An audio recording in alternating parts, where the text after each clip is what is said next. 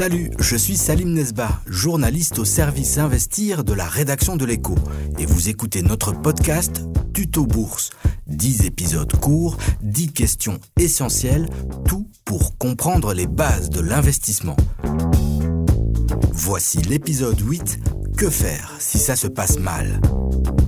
Quand on fait un tour sur les réseaux sociaux, il est très rare de trouver des témoignages de personnes qui ont perdu beaucoup d'argent. C'est même tout l'inverse.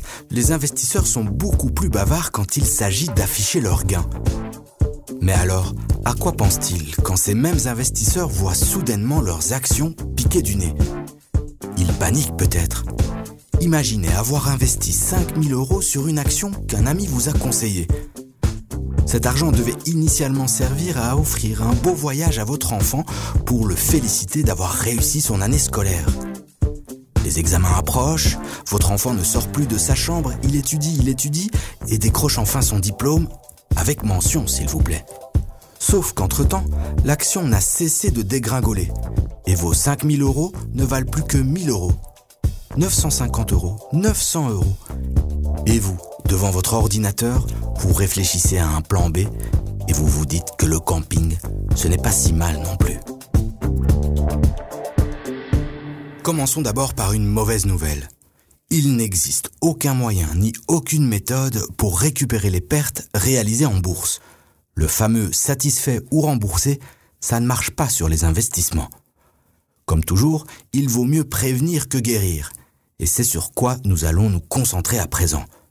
Et donc voici la bonne nouvelle, nous allons vous donner quelques conseils concrets pour poursuivre votre initiation boursière en toute sécurité.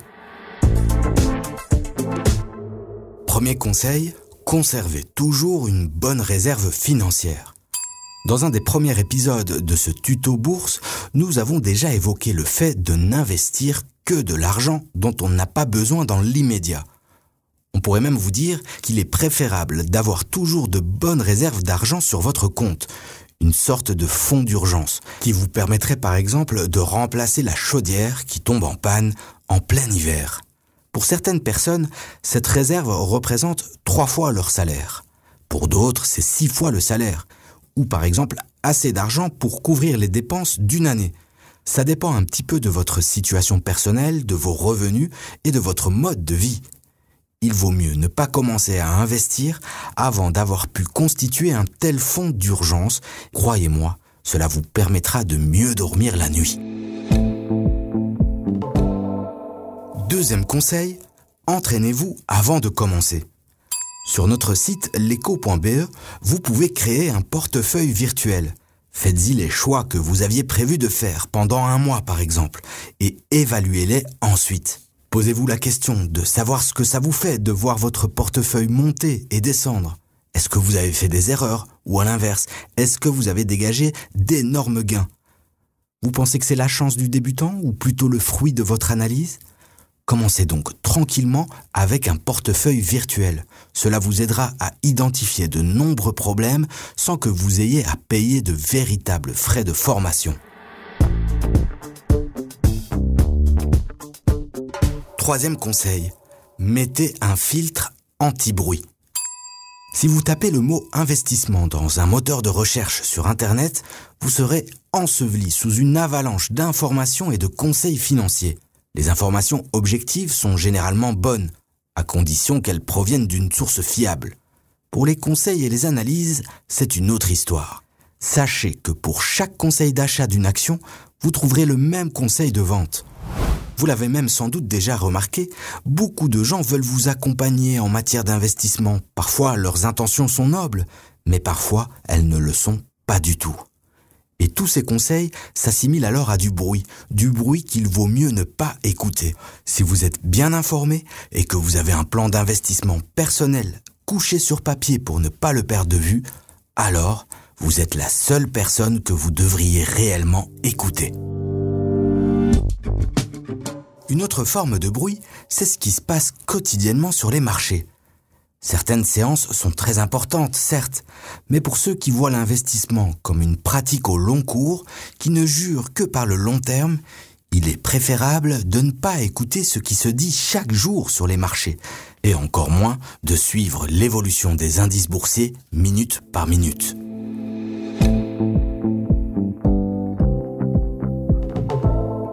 Quatrième conseil, ne faites pas trop de transactions. Comme je vous le disais dans l'épisode 5 sur les coûts, chaque transaction vous coûte de l'argent.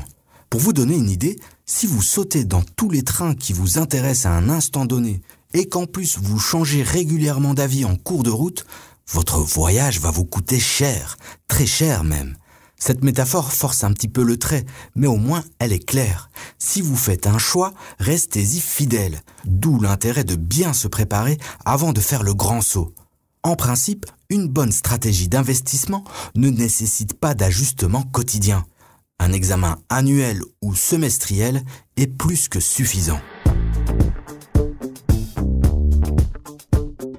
Cinquième conseil, ne restez pas coincé trop longtemps dans des paris ratés. Vous avez placé vos billes sur cette biotech prometteuse, mais son traitement vedette est un échec. Résultat des courses, le cours de l'action ne fait que descendre. Vous conservez cette valeur dans l'espoir qu'un jour elle pourra récupérer le terrain perdu. Ça arrive parfois, mais le plus souvent, ce n'est pas le cas. Certaines personnes conservent trop longtemps des investissements dans des entreprises qui ne se portent pas bien, alors que tout le monde sait pertinemment que la probabilité qu'elles fassent à nouveau des bénéfices est minuscule. Allons demander à Stéphane Huil, journaliste à l'écho, de nous expliquer pourquoi il est préférable de dire adieu à ces paris ratés. Il existe chez de nombreux investisseurs un lien qui se crée au fil du temps entre ces actions et lui. À force de les suivre régulièrement, de s'informer sur la société, il développe une sorte de rapport teinté d'affection. Il veut croire en leur potentiel. C'est pourquoi, pour certains, il est très difficile de se séparer d'une ligne de portefeuille qui n'a pas tenu ses promesses. Et pourtant, il ne faut pas trop tarder à prendre une décision en mettant ses sentiments de côté. En d'autres termes, il faut savoir prendre ses pertes. Une évidence, plus la perte se creuse, plus il sera difficile de revenir à son point de départ et plus encore de dégager une plus-value. C'est le B à bas. Mais pour qu'une action qui chute de 50% revienne à son point de départ, il faudra qu'elle grimpe de 100%. Cela prendra donc du temps, beaucoup de temps. Il faut donc accepter ces pertes, c'est-à-dire vendre les actions concernées, même si cela fait mal au cœur. Et on peut ensuite réinvestir le produit de la vente dans des valeurs qui ont le vent en poupe afin de tenter de récupérer une partie de ces pertes. Une bonne façon d'éviter le sentimentalisme et ses travers est de placer dès le départ un ordre de vente stop-loss, c'est-à-dire un niveau en bourse en dessous duquel vous refusez de voir l'action évoluer. Non seulement cela vous protège une chute brutale des cours, mais cela vous permet aussi de ne pas vous attacher inutilement à une action qui ne tient pas ses promesses. Si au final, la chute n'était que passagère, rien ne vous empêche de revenir sur la valeur, sans oublier le stop-loss, bien sûr. Dernier conseil, la patience finit toujours par payer. Voir l'investissement comme un moyen de s'enrichir très rapidement est utopique. En investissant, vous pouvez constituer un patrimoine à long terme, on ne le dira jamais assez, pour vous-même, vos enfants ou même vos petits-enfants. J'espère que les conseils de cet épisode vous ont été utiles. Et je me doute aussi que vous êtes nombreux à vous demander si vous serez bientôt riche grâce à la bourse. Dans le prochain épisode, nous allons approfondir le concept de retour sur investissement et parler du meilleur ami des investisseurs, les intérêts composés. Les 10 épisodes de cette série Tuto Bourse sont là pour enrichir vos connaissances boursières et survoler les bases pour investir intelligemment. Nous espérons que cet épisode vous a plu. N'hésitez pas à écouter les autres tutos bourse réalisés par l'écho et si l'investissement vous intéresse, allez écouter Tracker, notre podcast qui donne la parole aux nouveaux investisseurs. À bientôt.